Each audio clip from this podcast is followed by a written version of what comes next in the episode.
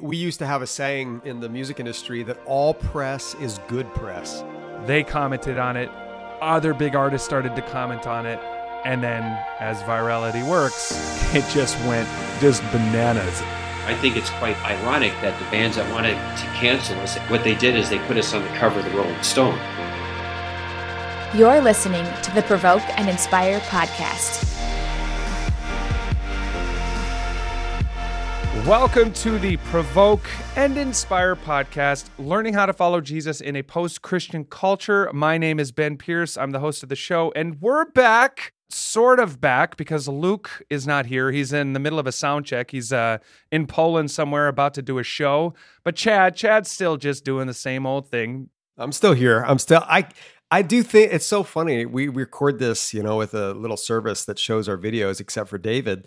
And every time you introduce us, I do I make some kind of like motion with my arms or Right. with my mouth or with my head. And then it just dawned on me that nobody actually sees any No. of that. And I, I felt really sad. It is No. it is unfortunate that people can't see uh, the video right now I because know, there's I know. there's kind of a glow on your forehead today, Chad. Unlike any other. You see that, it's Ben? back. It's back. Yeah, yeah. It's uh, a little bit more shiny than usual. It must be the Yeah, lotion. because the light. Yeah, I forgot to turn the, the lights off. Yeah, you forgot to powder up. Come on, man. This is a professional show. Uh, look, Yeah. uh, like I said, this is a, a podcast about following Jesus in a post Christian context. And uh, we always kind of come to you from various places doing various things. And that's a little bit of the nature of the show. It's a little bit chaotic. And also, it's because. Uh, we are part of a mission called Steiger that operates all over the world, that that reaches people who are far from God. It is our heart to go to them, to lift up the name of Jesus, to disciple them. And that means that often we are in the middle of doing that while still trying to record this podcast at the same time. And so Luke, as I said, is in Poland, Chad is in Nashville, but David is in Brazil. Ooh. And that's going to be really the subject of the conversation today because the band that David and I are part of, NLM, just came off a tour of Brazil that was interesting to say the least. So I'm gonna I'm gonna give a little bit of the details related to that. And Chad, from what I understand, you're not totally filled in on all the details. So Yeah, I mean, I yeah, go ahead. Yeah, I can I can uh, help, you know, maybe maybe lead the way for the listener who is wondering kind of like me, what's like what what happened in Brazil? What what's the drama? What's the Yes. what are the gory juicy details? Um no, I, I'm no I'm familiar to the extent of the Steiger email and uh, Sure. part of the worldwide prayer call uh, that I arrived late to. So I do have some context, Sure. but not I'm not really there, there's a lot that I'd like to know and like to like to understand, and uh, so Okay. yeah, hopefully we can Well, let me let me try to let me try to back up without backing up too much and making this too long-winded. So, as I already said, this is a podcast that's part of a missions organization called Steiger, and and one of the sort of the the founding driving initiatives of the mission of Steiger is the band No Longer Music. It was a band that David, who's on this podcast, who started he started it back in in the 80s as a as a punk band to reach that scene and that culture and and it had a profound and powerful impact right from the very beginning. And God has always used this band throughout the history of this mission as kind of a catalyzing, pioneering tool to go to hard places, to lift up the name of Jesus. Um, a lot of our our regions where we're active have a history that began with the band NLM going, playing in, in clubs and squares and festivals and, and seeing people come to Jesus and then mission, the mission starting there as a result. And so for those who've been following this mission for a while, NLM has always been a kind of a critical part of that. It's this band that that has always from its very inception fused together all of the different art mediums, you know, the visual, the theatric, the music to tell a modern day story of the life, death and resurrection of Jesus using very relevant symbols and imagery of the day. It's not something for the church. It's not very recognizable as something that is made by the church. It's- for those outside of it. And that's always been the heart and that's always been its purpose. And this tour of Brazil kind of came together um, in, in, in somewhat chaotic fashion. And for those who listened to the the very brief little monologue episode that we released a few days ago, I gave you a little bit of context. But essentially, Brazil was not even supposed to be on the schedule. We were actually scheduled to go to Europe. You know, we had COVID and that kind of shut everything down. But with that kind of finally lifting, we were going to be going back to Europe and we were going to be doing a tour kind of in, in the, the east and, and central part of Europe, uh, you know, Austria and Germany and Poland and Romania, but also Ukraine. Well, needless to say, with the war, that tour fell apart. And a lot of the areas that we were supposed to tour either bordered Ukraine or were right in that region. And so the impact of the refugees and the crisis and the uncertainty really made it impossible for us to tour. And so we pivoted and we chose to go to Brazil instead, where we have a very active uh, set of, of leaders and city teams and missionaries. Uh, and so we quite hurriedly, if that's a word, put together this tour of Brazil. And the remarkable thing about this tour of Brazil, and David, jump in whenever you feel like you want to, but the remarkable thing is, is despite the only few months that we had to plan this national tour, it started to come together in, in pretty spectacular fashion. And one thing that was very unique about this tour is that we were playing, we were scheduled to play, and then ultimately did play in some of the most iconic venues with some of the biggest bands of the scene there. And so it was a very high profile tour quite paradoxically you know you would think with no time to plan you wouldn't be able to put something together like that and yet despite those challenges we were truly given an opportunity to play in the heart of the scene. And so we are very, very excited. I mean, for those from Minneapolis, I mean, it's like First Ave. I mean, whatever the iconic venue of your city is, or even of your country, that's where we were playing. It's no exaggeration to say. Um, and so we were all excited. I mean, why wouldn't you be? You know, here we are. We're going to come in. COVID is finally somewhat in the rear view. We, we get to tour again. We get to you know, we, we put this brand new show together and rebranded and all this stuff. We're excited to hit the road. And so we go to Brazil and uh, we pull the whole thing together. We do like a kind of a send off show type thing for for some of our friends and and, and church leaders, and, then we we begin the tour and and it starts uh, with an incredible outdoor show in this the city that's about an hour and a half from Sao Paulo. It's this huge outdoor show, 3,000 people, like all these metal heads and and but just normal global youth culture kids and just really intense. Great show. Next night, we play in one of the more iconic venues in Sao Paulo, the main, you know, the big one of the biggest cities in Brazil, 20 million people.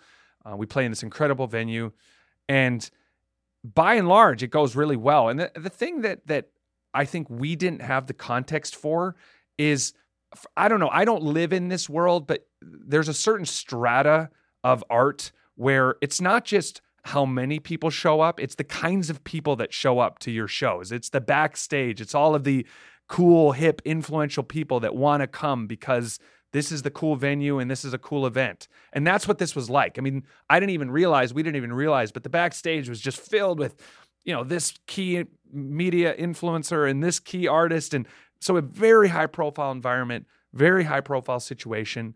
And we perform this show, and David preaches. Then Moa, the guy in our band, he starts to share his story. And the guitar player of the band that opened for us, big influential band, starts yelling at Moa in Portuguese.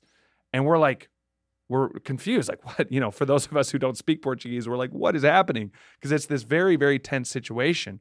And to cut a long story short, he started accusing us of being this cult, of being this colonial white Western band that was coming in with this political message, um, and and just all this weird stuff, all this kind of woke leftist kind of weird, you know, who we are. We're these colonizers, and you know, Brazil, like America, has a real rough history with slavery and all that, and so all these weird accusations are being uh, levied against us. But the prevailing mindset afterwards was embarrassment by everyone there for this guy. That was kind of the feeling. Like everyone was coming up to us, like, man, I don't know what that was about. Like, sorry, man. And, you know, there's rumors of his drug use throughout the, the day and night. But anyway, the prevailing attitude was, man, I'm sorry. That was inappropriate. That was weird. Like, there's nothing wrong. I even talked to the lead singer, who's his brother, and the brother was like, sorry, man. Like, I don't know what happened. Like, blah, blah, blah. And we move on. We move on. We play our third show, amazing night, great atmosphere. Then we head to Rio de Janeiro and we play in another awesome iconic venue. I mean, you should see this venue. It's like it's like a circus indoor outdoor amphitheater looking thing. It's hard to explain, but again, if you're not playing in the mega super arena dome when you come to Brazil, you're playing here. I mean, that's the kind of venue this is. And again, the who's who of the art scenes there, great crowd, great atmosphere David preached an incredibly powerful message, good response. We're taking pictures with all of the bands. Huge influencers are are taking our shirts and doing stories on Instagram about how they met us and are, you know, advertising the fact that they're wearing our shirt. Just all around an awesome night. Everything's going great. We head to our next venue. David and I, you know, we both go to bed happy, at peace. And then we wake up the next morning and just the crud hits the fan. And so, David, how about you pick it up from here? Because so, people are probably sick of hearing from me. How about you take it from your perspective when we wake up on that Tuesday morning and everything about that tour changed? Well, I wake up early in the morning and I get this text from from Moi, who's in our show, and he says, "Get Ben and come down here right away." And I thought, "What? You know, what's going on?" So, so I go get Ben, and he's like upset because I'm waking him up, and uh, so we go downstairs and we find out that someone twittered us and they tweeted us and they and so we were so tw- they were really po'd and then they said this thing and it blew up and maybe i should just explain the story. What? I'm explaining it. This is pretty this is pretty uh, yeah this is pretty fun. I'm i'm following so right, carry on. So, so someone twittered us. so we were twittered and then we became the story in every media outlet in brazil. I mean it was like we were yeah. and it just it went crazy. Thousands of people are there's this Twitter storm that takes place. People in the music scene and not the music scene were talking about it. All the big YouTube influencers were that was what they were discussing. It was just crazy. And um, so was this was this literally one person's tweet or yeah. were, were, there many people that were so so from what I so from what I understand a girl that was kind of in the entourage of the band with the guitarist who was very mad was gotcha. the one who started this. And she finally, I guess, broke her silence and did this tweet about how, you know, this band came and they deceived everyone and they're this cult and they're, you know, shouldn't be in a club like that, given this message and blah, blah, blah.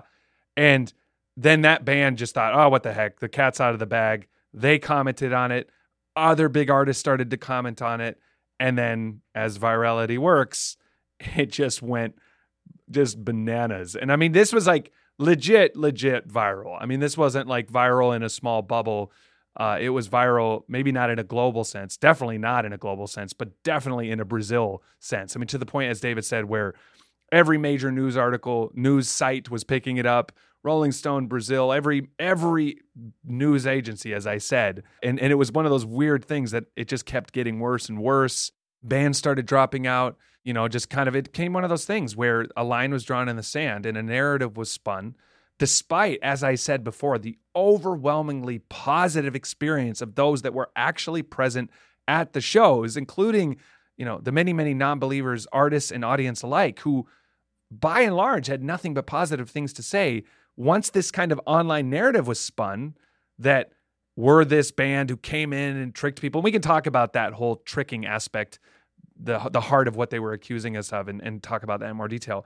But once that narrative got spun, it became like this almost like for and against. You know, as you see in cancel culture, as you see when when sort of a, a negative narrative becomes spun online, people almost have to comment for and against because silence is an answer to people. And and so it became this massive thing where everyone was saying what side they were on. Um, now, to be fair to the argument, there were tons of people arguing back and forth. You know, there was the the whole pushback of man, free speech. This isn't this rock and roll. Isn't this part of art? No one was forced to watch this. You were free to to come or go. But as any viral story, you know, typically does have that sort of contentious heart, and that's kind of why it goes viral. And yeah, basically all but two of our shows got canceled. And the only real reason that the two remaining shows did not get canceled was because that night, the night of the viral storm, was too late to cancel, really, even though all the other bands dropped out. And then the other show was in a church. And you know you're not going to be able to cancel well, that. Yeah, so, yeah, and also they were threatening that the two, the three clubs that were not the church show at the end, um, they were people were saying they were going to come and there's going to be violence, cause and violence. So they, so the clubs said they still wanted us to come, but they were afraid to let us play because of that. That's what their story. I well, yeah, they were they were tuck they were stuck in this you know weird reputational economic quandary. It's like at some point we didn't become worth it. you know, it's like, why would these artists and venues stake their reputations or their careers or the on defending some random band who, as Yeah. far as they're concerned, might actually be guilty of the very things we're being accused of. And so Yeah.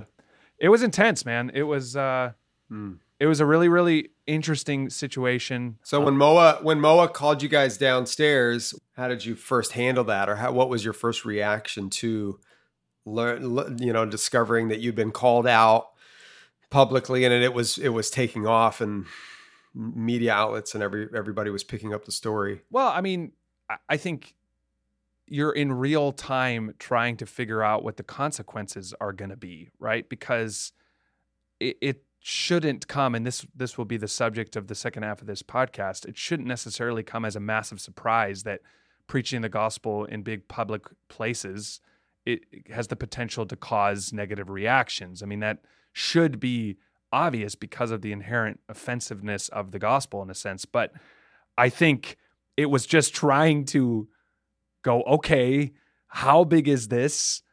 And then what does that mean? You know, like what is that going to mean? And kind of in real time trying to react like are we going to still be able to play? Like and you know it, it was one of those very incremental things. It's like this band is like wavering. Now they're out. Then the next band says they're out. This venue says they're not sure. And then an hour later they're out. And then you know it just became this it took on a life of its own. So it was Yeah. well, and then very- we had we had bands that said in the beginning, no, we're standing with no longer music, and then they were out. Yeah. Yeah.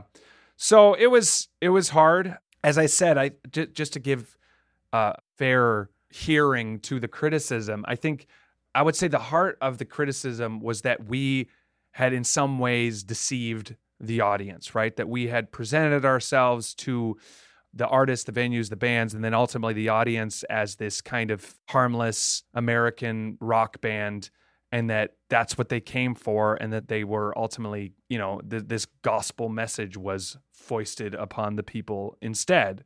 That was the heart of the accusation you know? And and of course when you whenever you get massively criticized it's natural to ask you know is there is there some validity to this? And and did we do something wrong? And and we we want to you know we don't we want to be humble and we i don't want anything i do to be an impediment to the gospel. But i, I think as as the kind of the, the hours and then ultimately days pass i think the the the key things for us to remember was one as i continue to mention and have said on this podcast the the experiences and the receptivity that the how people reacted to the actual shows in the moment was overwhelmingly positive and and it, we even started to feel this weird temptation to change the narrative because of what was being said. It's like it's almost like the the truth uh, you know the whole fake news and blah blah blah but it's almost like it became blurry between what actually happened and what was being said happened. And david kept reminding me and us guys it was a positive thing. People responded with respect. People came up to us and said yeah, you know, I don't necessarily believe this, but what I, I believe in what you're doing, and I think it's great, and and keep going. And so there was there was that element of actually reminding ourselves about what actually happened as opposed to what was being said. Um, but then the other side of it is, on a practical level, we did communicate with the venues and the bands and the promoters who we were. We have these really sad before and after messages of the bands even having witnessed our show being that was awesome and then 2 days later when the internet storm begins acting all shocked and distancing themselves from us. So without coming off too defensive and overly concerned about our reputation, the, the, the sad reality is a lot of that sort of accusation of deception was just not the reality. The truth is, and this is really what I've come away with in the days after and reflecting on this, is I think the truth is the core of the deception in their minds is this. When they think of Christians, they think of weird dudes in suits who vote for the bigot president they hate, who look a certain way, who act a certain way, who certainly don't play cool music in their clubs, wearing their clothes, acting their way. And I think for them, the core deception was that that was an act. That really we would if we'd rip off our you know our cool shirts and our tattoos and our our rock music behind that is this evil corporation of dudes in white suits who put on this act to deceive these people and Right. as i was saying to david i'm like man if this is an act i've been faking it for so long it might actually be real um and and i think that is the problem is is the the deception had to do with our identity that that they could not marginalize us because we didn't fit their stereotype of the Christians they hate. We were hmm. kind of cool. We played kind of cool music. We we acted and looked like we were kind and and respectful and and and so I think that was the core of the deception that they reacted against is that because people would say, "Oh, you need to you should be in a church and you're you know, you're you just faked being a band to be able to do this." And I'm like, Wow, that's a very long play. That's a very. if this is all just an act, I've really been acting this way for a long time. So I don't know. That that was kind of my perception. I don't know what you think, David, but I think that really felt like the heart of it for me. Other than just the inherent offensiveness of the gospel when preached in public places, there there's that offense. It's like just don't preach your message, and we would have been fine. Or be the version of Christians that we think you are so that you're easy to marginalize and reject, which of course we aren't. And I think that was the primary thing. That the thing I said on the worldwide call is I think they accused us of being, you know, sheep in wolves' clothing, you know, not wolves in sheep clothing. It's kind of like, hey, you you're not really us. You just pretended to be us to get into our scene to preach your cult message. That I think was the heart of the accusation. I don't know what you think, David. Well, I think we were so relevant that they had to make a cartoon character out of us. They had to caricature uh, what was going on because our because the response we were having in the clubs was so positive. Actually, if we would have just had no relevance, and if the music was not good, if the show was not high quality, they would have not taken us seriously. You know, the fact that Rolling Stone did two separate articles uh, about the show and wanted our our opinion and put that on the front cover. You know, that's crazy. I think it's quite fu- ironic that the bands that wanted to cancel us ended up what they did is they put us on the cover of the Rolling Stone. I mean, that's probably not Yeah. what they wanted to do. Yeah. What what was kind of the the spin or the take that that Rolling Stone took on the whole thing?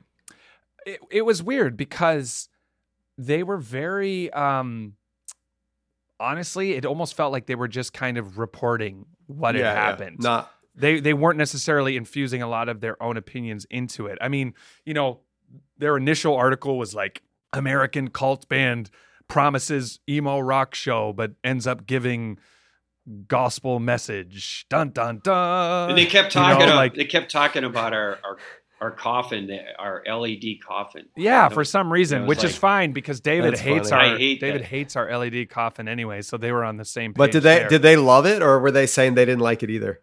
Well, look, there there were many different layers to the accusations. I said, like I said, I think the primary accusation was that deceptive part. Yeah, bait right? The and bait and switch. bait and switch, right? The bait and Yeah. switch thing, which is, and and I think maybe for the purposes of this podcast, and maybe those listening are like, you know, I don't know, maybe they're dozing off, but I think just kind of breaking this down is probably sufficient for this episode. I think we can bring Yeah. on Luke and have more of a deeper conversation about bait and switch and about the foolishness Sure. of the gospel and about whether can you actually present the gospel and avoid this? Did we do something wrong? By all means, Mm. let's have that open and honest conversation. And maybe for this podcast, Chad, you just kind of help us break this down and we talk about it and and, and we kind of share a little bit about what's next. Um, and, and we leave it at that. But I think that was more related to some of the more quote triggering elements of our show. And, and, and I even said in the Rolling Stone article, and, and let me just back up for a second so there's some context.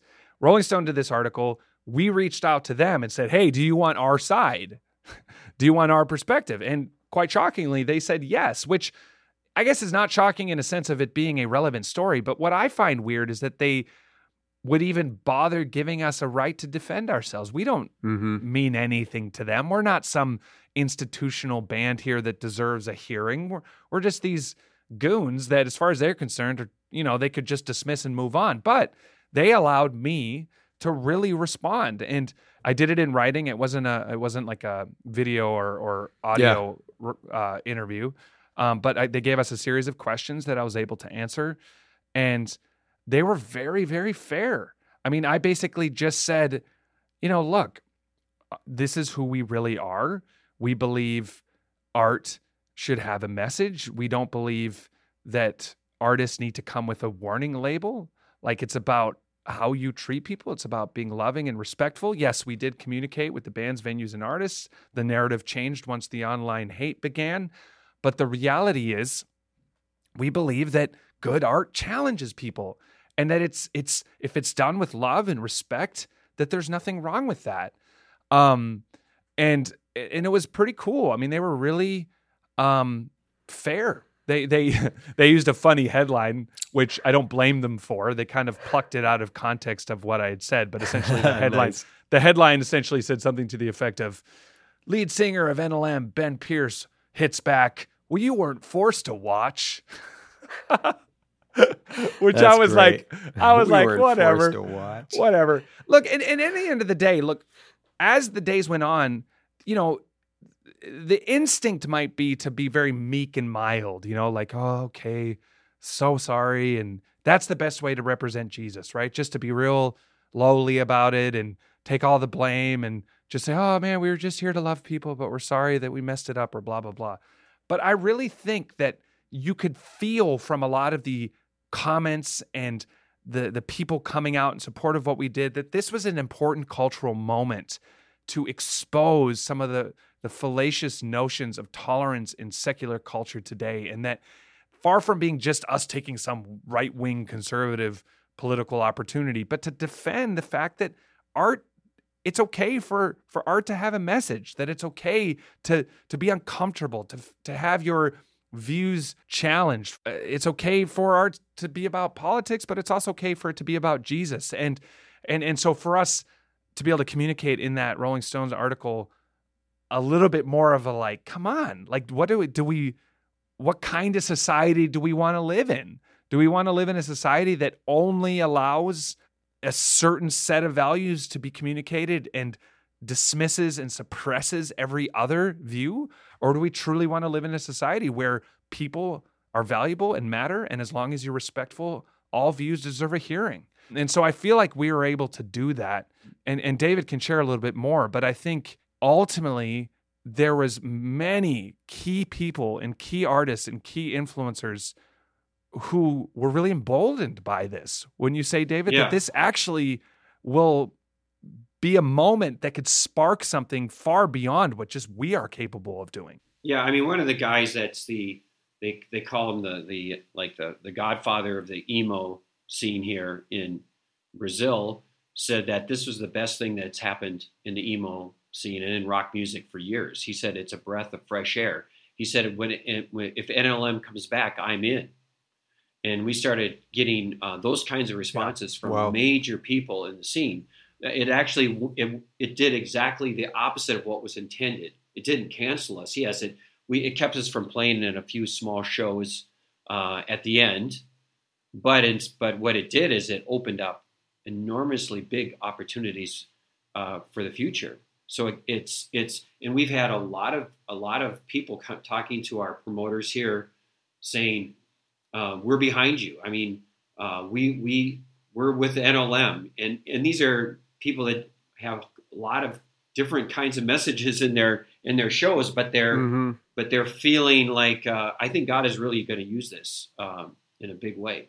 we used to have a saying uh, in the in the music industry that all press is good press, and just that the idea there is that if you if people are talking about you, uh, that generally leads to sales. And I, you know, I know that no longer music don't care about sales, and obviously are not in it for any kind of financial gain, but from But an here's a certified check for five thousand I know. dollars from an industry perspective, this this is the kind of thing that that that does exactly what you're saying to give validity to what you're saying. I mean the the the next time no longer music has an opportunity in Brazil, the odds are that many more people will attend because there's now the you know. So Yep. anyway, it's it's an interesting world. Yeah.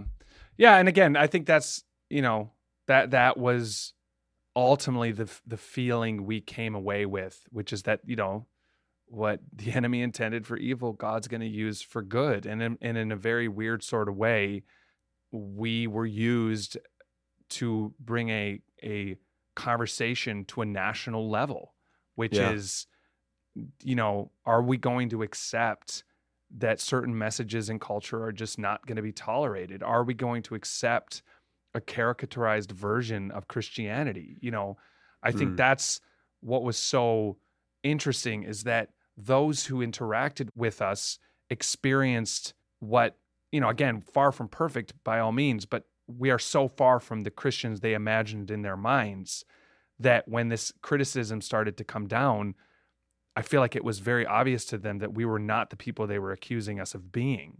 So, so yeah, I think that that you're right. I mean, if we come back, you know, second to Nickelback, we're the most hated band in Brazil. So who doesn't want to see? who- Who doesn't want to see why?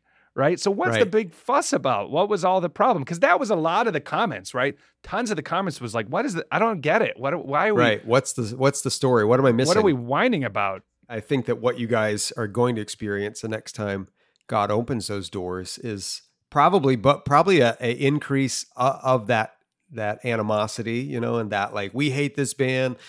They, you know, they they whatever did this or that. But I would also, I also feel like it would be so much of what David just shared. You know, the the people in the scene and in the world there that realize that this level of openness that you that you i mean hopefully people who actually claim to, to have an open mind would at some point ask themselves and and you know we pray by by the power of the holy spirit that happens sooner than later why why were they so passionate and willing to put themselves in a position to be Sure. hated for a message that didn't matter Right. you know or a, or something that like what's what's eh, behind it and when when people begin to ask those kind of questions it's it's uh it's requires i think a little more heart searching um to to really come up with something Yeah. so Yeah, and I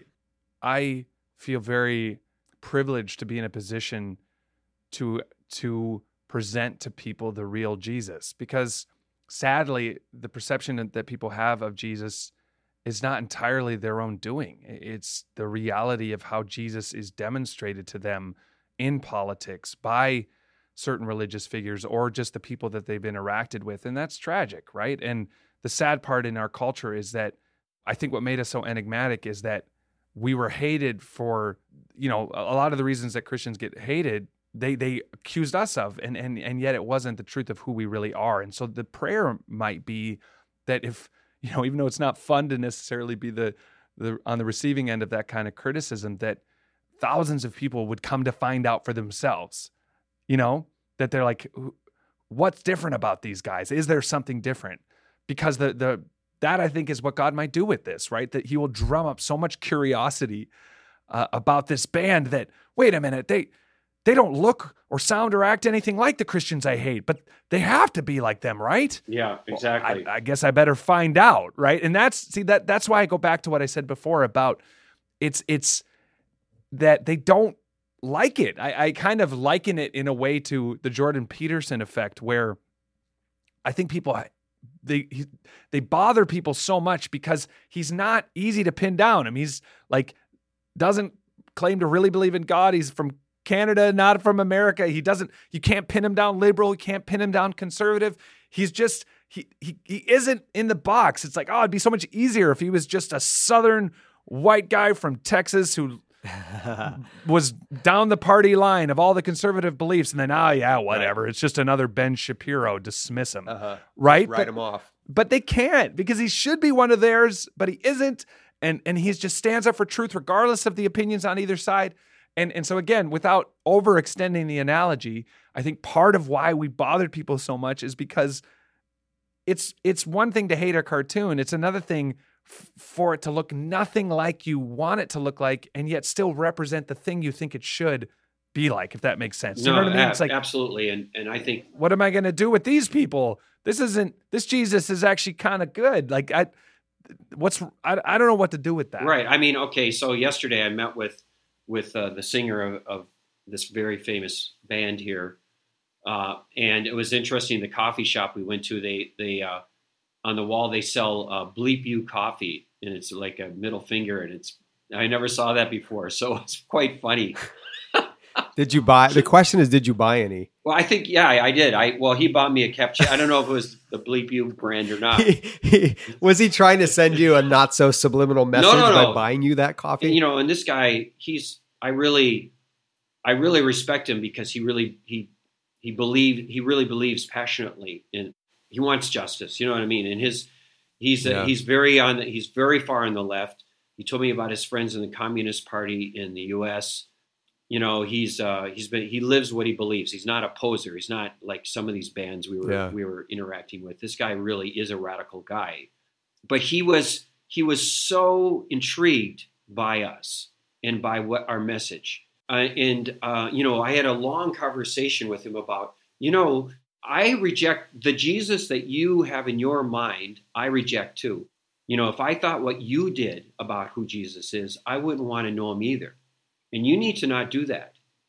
And he goes, Yeah, I think I would like to know the real Jesus. He says this to me, you know, and this is this really influential left wing guy, really passionate.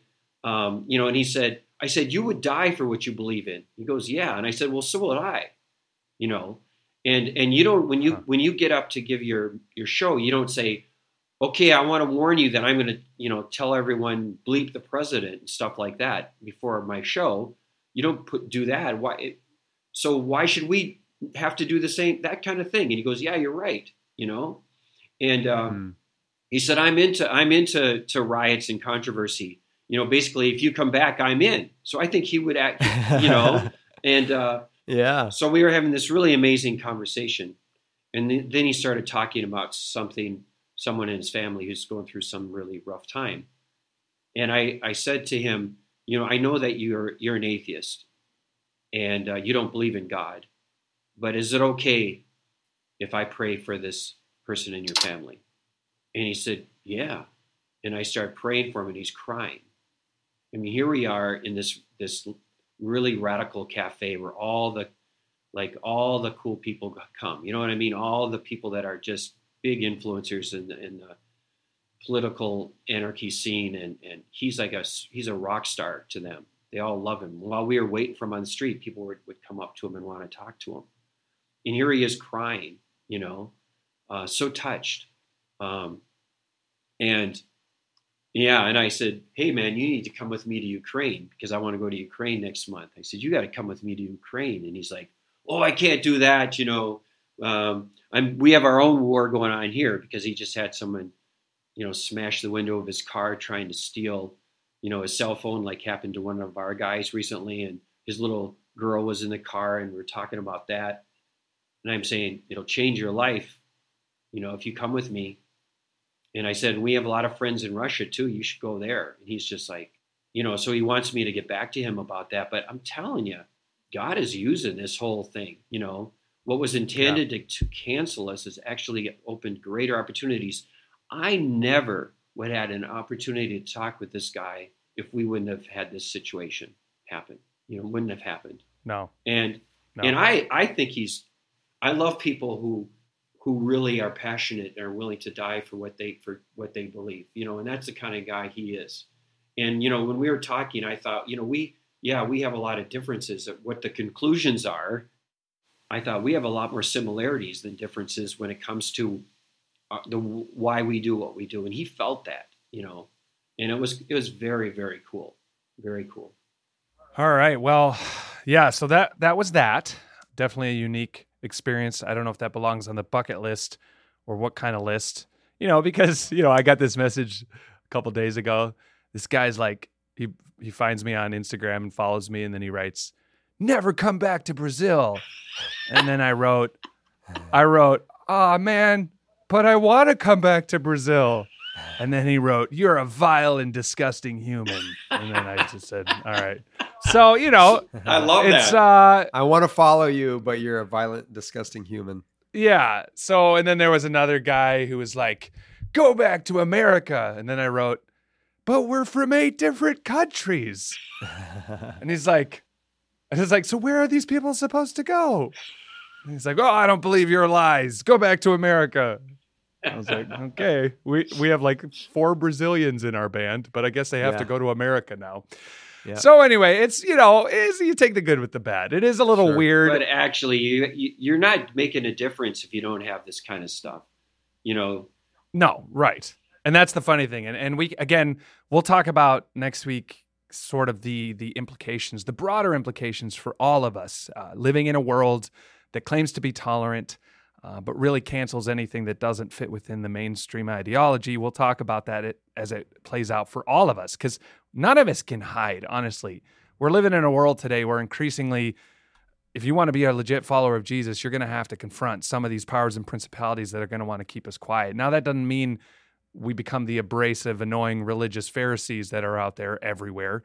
But man, standing up for the real Jesus, you're going to get accused of standing up for the wrong Jesus, but you're also going to get criticized by the mainstream Christian world in many cases which we have. that doesn't want you to rock the boat or, or upset the status quo. So in all cases, you're going to get hated. But again, I don't know how you read the accounts of the life of Jesus or Paul or the early believers and don't recognize that that is an inherent part of what it means to follow Jesus. So uh, I count it as a privilege. It was very surreal. It was very weird. Uh, it was also quite amazing, and we'll see what happens. Again, as as we've said already many times, I think we're going to have a crazy, crazy tour. Hopefully, in the not too distant future, for better or for worse.